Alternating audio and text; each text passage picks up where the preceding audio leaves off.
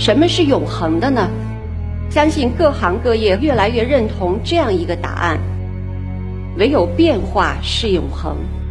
不确定性和变化成为我们的日常生活。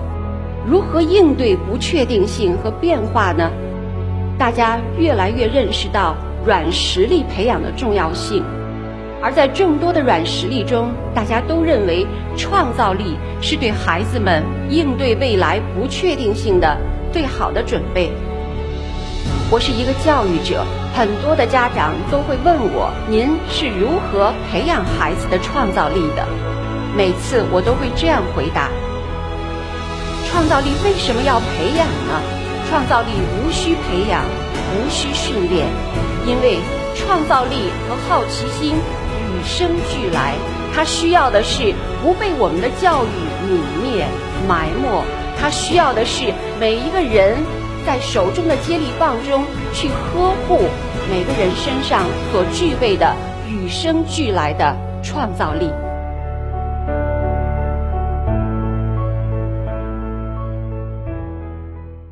大家好，我是一刻 Talks 讲者徐涛。今天晚上我将和大家分享的主题是用艺术呵护创造力。什么是永恒的呢？相信各行各业和在座的各位越来越认同这样一个答案：唯有变化是永恒。不确定性和变化成为我们的日常生活。如何应对不确定性和变化呢？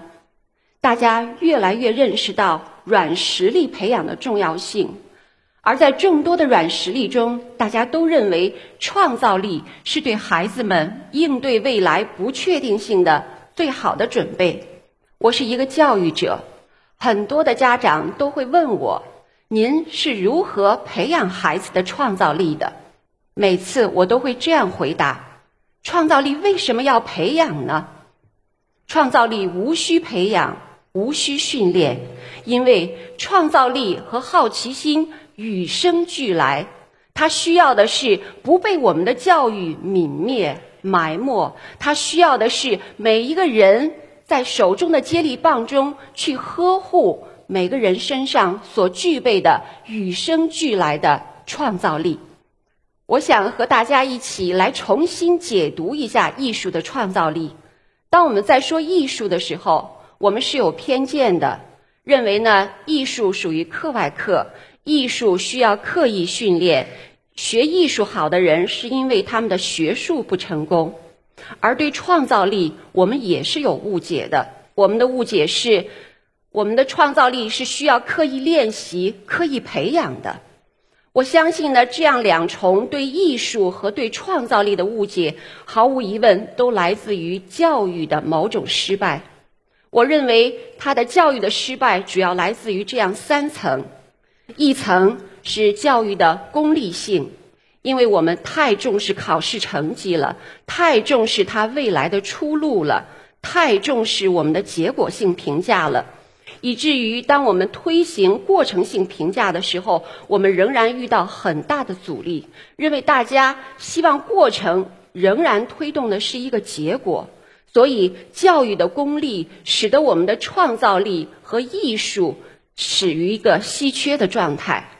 那我要说的第二层呢，就是教育的这个短视。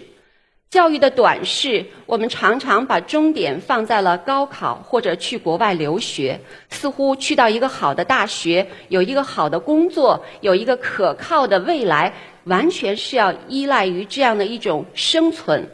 这个生存和生活联系在一起，但是这个生活却以生存的优质保障为基础。我相信教育的短视带来了越多年轻人的反叛，那就是年轻人有的时候为了追寻自我，为了追寻个人的幸福，他甚至会推翻很多年他所接受的教育。这就是我说的第二层，教育的短视。第三层我要说什么呢？是教育的稀缺。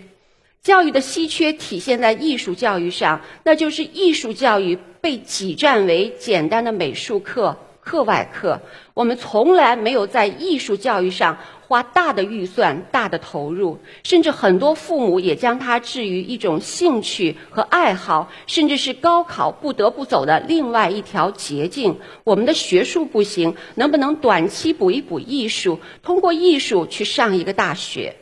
所有这些教育的功利、教育的短视、教育的稀缺，使得我们的艺术被摆在了一个非常尴尬的位置。但是今天我要和大家分享的是，当我们说创造力是孩子们与生俱来的，创造力是需要呵护的时候，我们需要很多真实的路径。我个人作为一个教育者，包括我所热爱的凯文教育，我们都坚信艺术是呵护孩子创造力的最佳路径。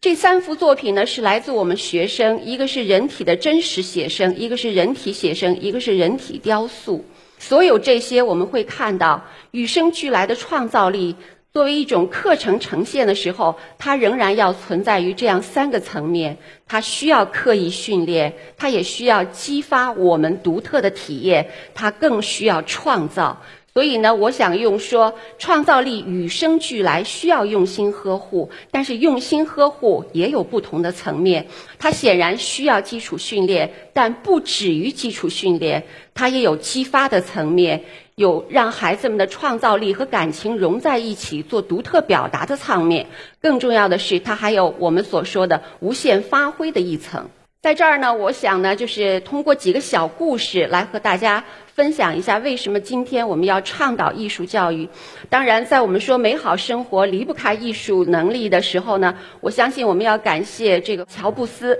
因为乔布斯呢，他的苹果手机的设计第一次让我们意识到艺术和科技的完美融合，也包括呢，刚才两位讲者都提到了这个 STEAM， 也就是说呢，艺术和数学和科学和工程完美的融合在一起。那么最近呢，马云也有一篇演讲，他提到了就是好的教育，未来的教育必须是艺术教育和这个运动的教育。那么在这儿呢，大家越来越意识到这个艺术对我们是非常重要的。可是艺术究竟如何和我们的生活关联在一起呢？我和大家分享三个艺术创作的小故事，来自于我们的学生。好，这第一个故事呢，我们来看一下这个学生设计的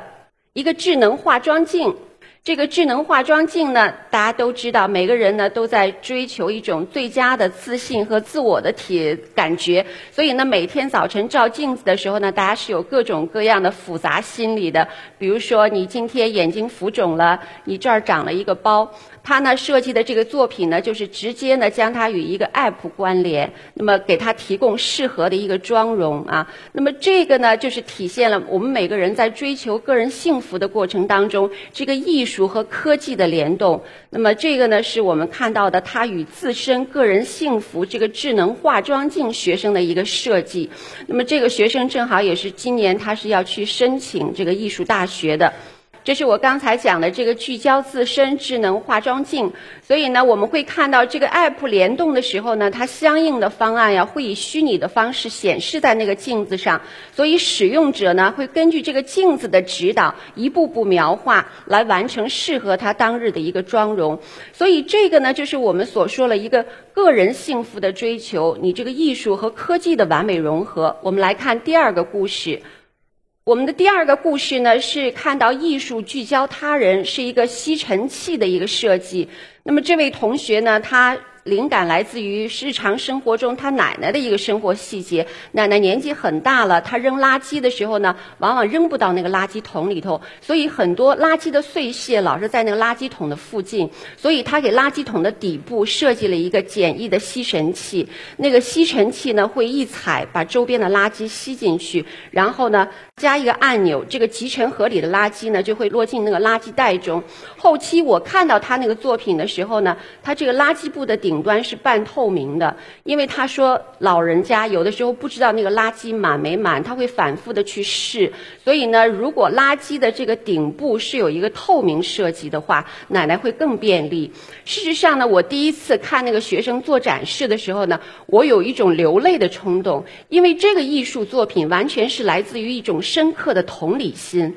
今天呢，我们常常在讲再创造啊，就是微创造、再设计，所有这些需要的都是一个深刻的同理心，而这个同理心是离不开你对他人生活当中的困难的这种深切的体察。所以呢，他这个聚焦于他人、深刻同理心体现的吸尘器垃圾桶，真的是一个特别完美的艺术和科学的融合。我们来看他的第三个，我们学生的第三个作品。第三个作品呢，这个学生他是一直生活在北京的，他经历了这个北京快速发展的过程当中呢，就是所有胡同的消失和周围高楼不断的盖起，在这个过程当中呢，他其实有一个自己的一个散步的这样一个习惯，他常常去到废墟里看很多的垃圾，他每次看到那些扔掉的东西的时候，他不觉得那些东西是因为没有用被扔掉的，他觉得是人们的欲望在弥漫。所以呢，他当时做了这个博物馆展览设计的时候呢，他是去这些整改的胡同和工地上收集了很多的这种废料，然后呢，这些废料他又通过模仿古代博物馆的展览方式，对那些材料进行了一个重新的组合和排列。所以他还给每一个材料加了解释说明。后期呢，我去看他这个古代博物馆展览的时候呢，他还有一个事件的描述在旁边，那就是大新的这个大火和低端的人口啊，很多的废墟，所以每一个废墟后面都是人们的欲望，每一个废墟后面都是对人们生存境遇的展示。我觉得我想和大家分享的是，这个聚焦社会废墟的这个作品体现了艺术的另外一个更高的价值，那就是它的伦理性和社会性。这三个故事呢，就是我们真实的学生的作品的呈现，无论是追求个人的幸福，还是拥有同理心，对他人深切的体验，还是拥有这种伦理意识，这种社会责任感，它体现的都是当我们解读生活美好的时候，它显然有三个层面：美好我们自己追求的幸福，美好去帮助到他人，美好每个人都应该具备一种社会的责任感，这是我们的伦理属性。当我们在谈论艺术教育的时候，我刚才也有提到，艺术教育在今天的大量的学校教育当中呢，它是一个培训，是一个非常稀缺的，因为它没有获得足够的正视。那我们来看一下，我们可以支持学生的艺术走多远，我们应该设置多丰富的课程。艺术首先是一种独特的语言表达，艺术首先也是一种工具，艺术也无处不在，几乎所有的学科都应该让艺术与它发生关联，它不是专门的人、专门的课，而是人人拥有的一个表达的方式，人人拥有的一个表达的工具。很多年前呢，我教国际课程的时候呀，我们在 DP 里面，就是这个国际文凭课程里有一门课叫电影。那个时候呢，学校呀为了上这个电影的选修课，我们是要花大量的金钱去配置专业器材的。但是今天我要说的是，电影几乎不需要一个专门的课程，因为我们大量的这种表达方式微视频，学生人人都可以做导演，人人都可以用这种方式表达自己对生活的感受。所以在国际学校里，像电影节都是我们正常的节日，我们无需训练，每个学生他都将会用这种小电影微视频的工具表达他对人生的理解，对社会的思考，对个人的一个成长的一个表现。那么我们会看到呢，就是最后我想跟大家分享的是，就是关于教育，因为我是一个教育者，是一个校长，大家常常问啊，就是教育今天它是追求什么？我相信呢，它远远超越了知识的传递者，也超越了我刚才说的这个软技能。因为我个人也有一种独特的分类，我一直呢将教育呢分为两种，一种是激发，一种是呵护。激发那就是它具有这些潜能，我们需要挖掘它；呵护是它与生俱来，我们不要破坏它，我们要保护它。所以在激发和呵护，我作为一个教育者的分类里，显然艺术无需激发，艺术需要的是呵护，甚至不是一个教育者通过艺术来进行对创造力的呵护，是我们在座的每一个人，特别是如果您是父母的话，都请您去呵护孩子们与生俱来的好奇心、创造力，因为创造力才能够让他们成为一个更幸福的人。谢谢您。